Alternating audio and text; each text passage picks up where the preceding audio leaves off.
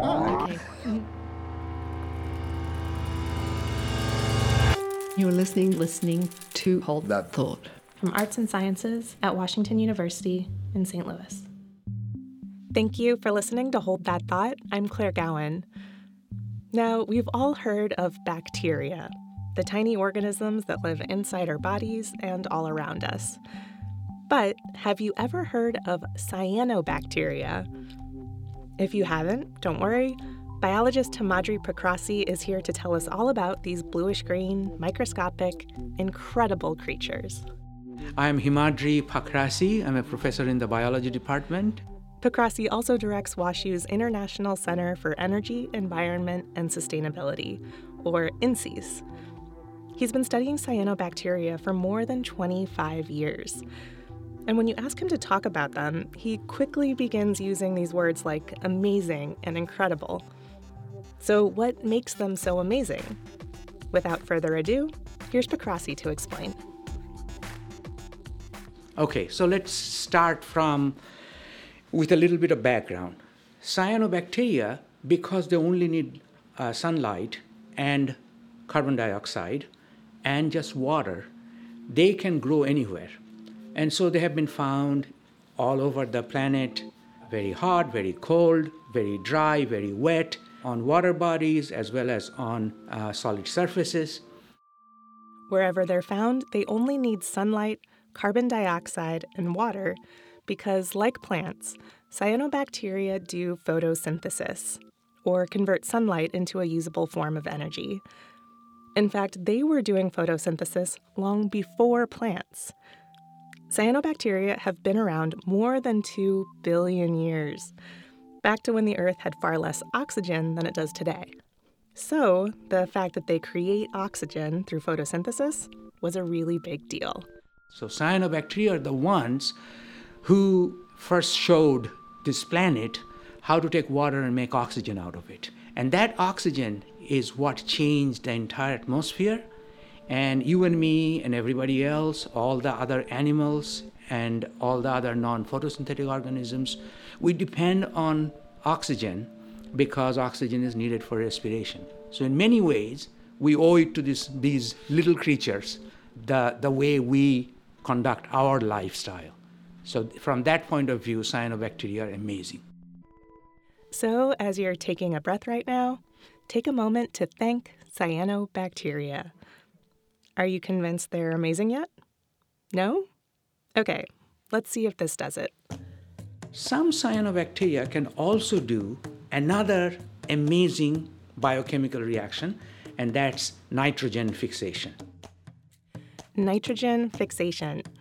This is the process of taking nitrogen gas, which makes up more than three fourths of Earth's atmosphere, and turning it into a form that can be used by plants and animals.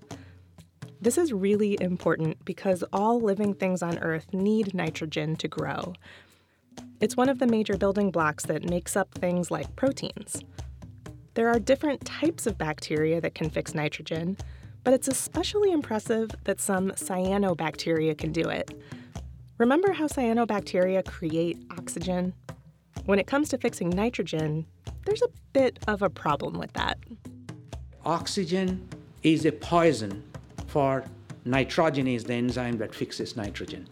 So we were facing this challenge that cyanobacteria are doing these impossible two different processes, they're conducting those.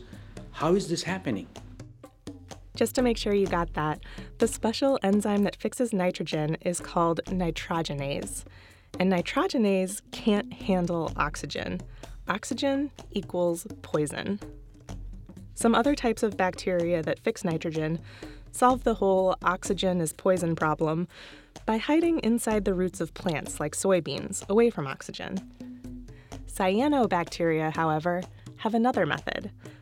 Instead of physically separating nitrogenase from oxygen, these one celled creatures figured out another way separation through time. The key was that cyanobacteria turns out to be the only bacteria with circadian rhythms just like your and mine. So they can gauge the day and the night very nicely. So what they do is they, during the time the sun is on, they do photosynthesis. And these cyanothece cyanobacteria at nighttime, they use the products of photosynthesis as the source of energy to conduct nitrogen fixation. See, at nighttime there is no photosynthesis. So time is the gatekeeper to conduct these two apparently contradictory processes, both of which are very important. One that fixes carbon, makes oxygen, the other one that fixes nitrogen. Pakrasi and his colleagues have spent some 15 years looking in detail at what is happening here, even sequencing the genome of these special cyanobacteria.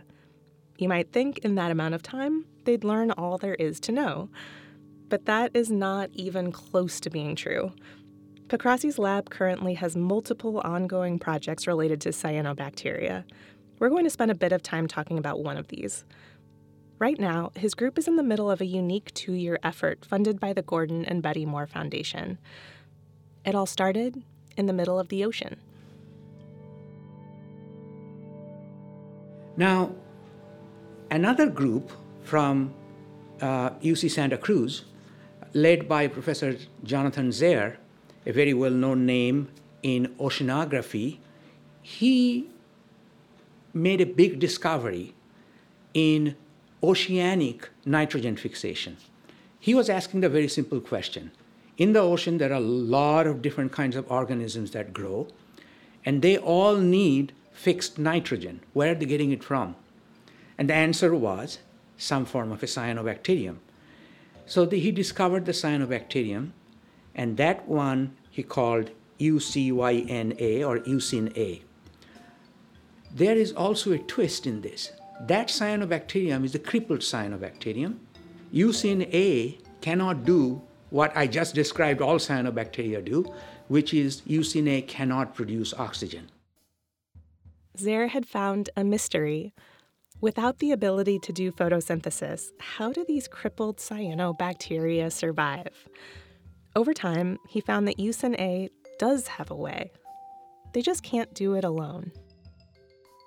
UCN actually hooks it up, itself up to a photosynthetic alga, and that alga fixes carbon, and this UCNA fixes nitrogen. And so there is a division of the tasks. Otherwise known as a symbiotic relationship. In order to study this unique biological teamwork, Pakrasi and Zehr decided to also combine forces we wanted to go much deeper into unraveling the mysteries of this symbiotic process. Very little is known because these cells are rare.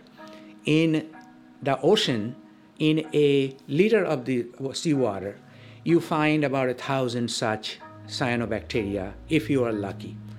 This is in comparison to in our lab, we deal typically with 100 million to a billion cyanobacterial cells. So there is a big difference in the density of the cells that can be found. And that's where we come in. We are aiming at stabilizing these interactions between the two kinds of organisms.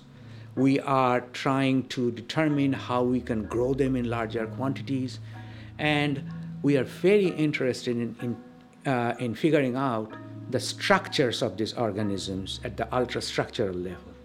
So that's the genesis of this project. It's a completely out of the box and extremely risky project, and that's one of the reasons that the Gordon and Betty Moore Foundation funded this project. By risky, Pakrasi doesn't mean dangerous or anything like that.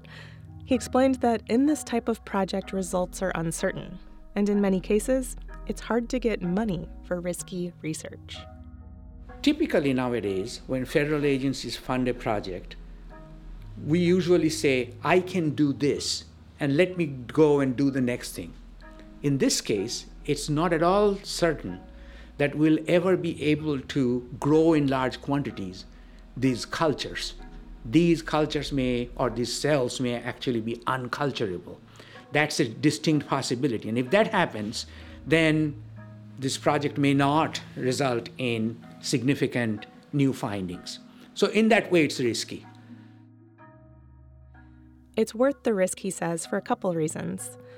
First, even if Pakrasi's lab ended up not successfully growing these cells in large quantities, the new technology they've developed to do this work is important in itself.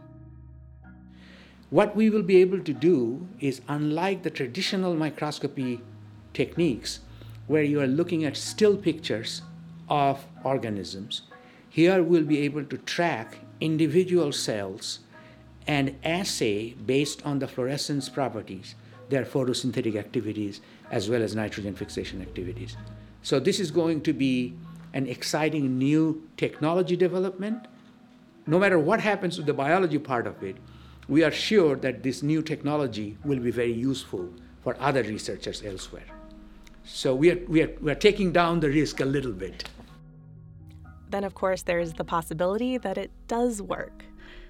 By learning about algae and UCYNA's unique symbiotic relationship, Pakrasi and Zehr would help solve part of a much larger puzzle. This is a global nitrogen fixation story, and we have very little idea of what's going on there. So, from a fundamental biology uh, kind of question, it's an interesting one to pursue. That in the ocean level nitrogen fixation, biological nitrogen fixation story, this is an important thing that has eluded investigations over the last 200 years that people are looking at organisms in, in, in the ocean. Now, if we understand the mechanisms of how this is working, then that's going to contribute to our understanding of the ocean as an ecosystem. And as big as that is, the story doesn't stop there. Understanding the ecosystem of the ocean, how plants, algae, and bacteria have worked together to sustain life for longer than any of us can imagine, may also provide clues for how to eventually create and promote similar processes on land. Important thing is that through this kind of experiments, then one hopes that one would learn the design principles, as they are called, so that eventually those can be applied to create or engineer plants that are nitrogen fixing. In particular, nitrogen fixing plants that provide food. Ultimately, in agriculture, a big goal now is to engineer crop plants so that they can fix their own nitrogen. Now, this is already done by beans, you know, soybean, they have these nodules in which there are bacteria that reside and they can fix nitrogen. That process is well studied. But another way the same goal can be achieved is if we can engineer the nitrogen fixing apparatus directly into the photosynthetic tissues of crop plants. At least in theory, such engineered plants could help make agriculture much more sustainable. For decades, farmers have used synthetic nitrogen to fertilize their crops. Too much nitrogen contributes to major environmental problems, like the huge so called dead zones in the waters of the Chesapeake Bay and elsewhere. By limiting the use of nitrogen fertilizers, years from now, plants that fix their own nitrogen could be a sustainability game changer. As director of the International Center for Energy, Environment, and Sustainability, that's something Pakrasi cares deeply about. It's one of the many reasons that for the past 25 years, he's remained so fascinated with the amazing blue green, sustainable creatures known as cyanobacteria. The day we can figure out how these organisms are doing what they're doing, how is it that they're assembling these machines that are involved in production of oxygen, how is it they're capturing CO2 in an efficient way, and how is it they're not leaving behind harmful products. If we can emulate that in biology as well as in uh, engineered material sciences, I think we are going to win the sustainability challenge. There is no question in my mind.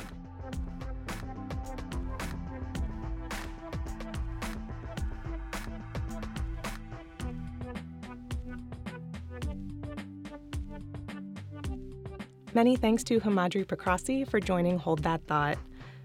For many more ideas to explore, you can find us at holdthatthought.wustl.edu. There you can find our full archive of episodes and also find links to subscribe. Thank you for listening.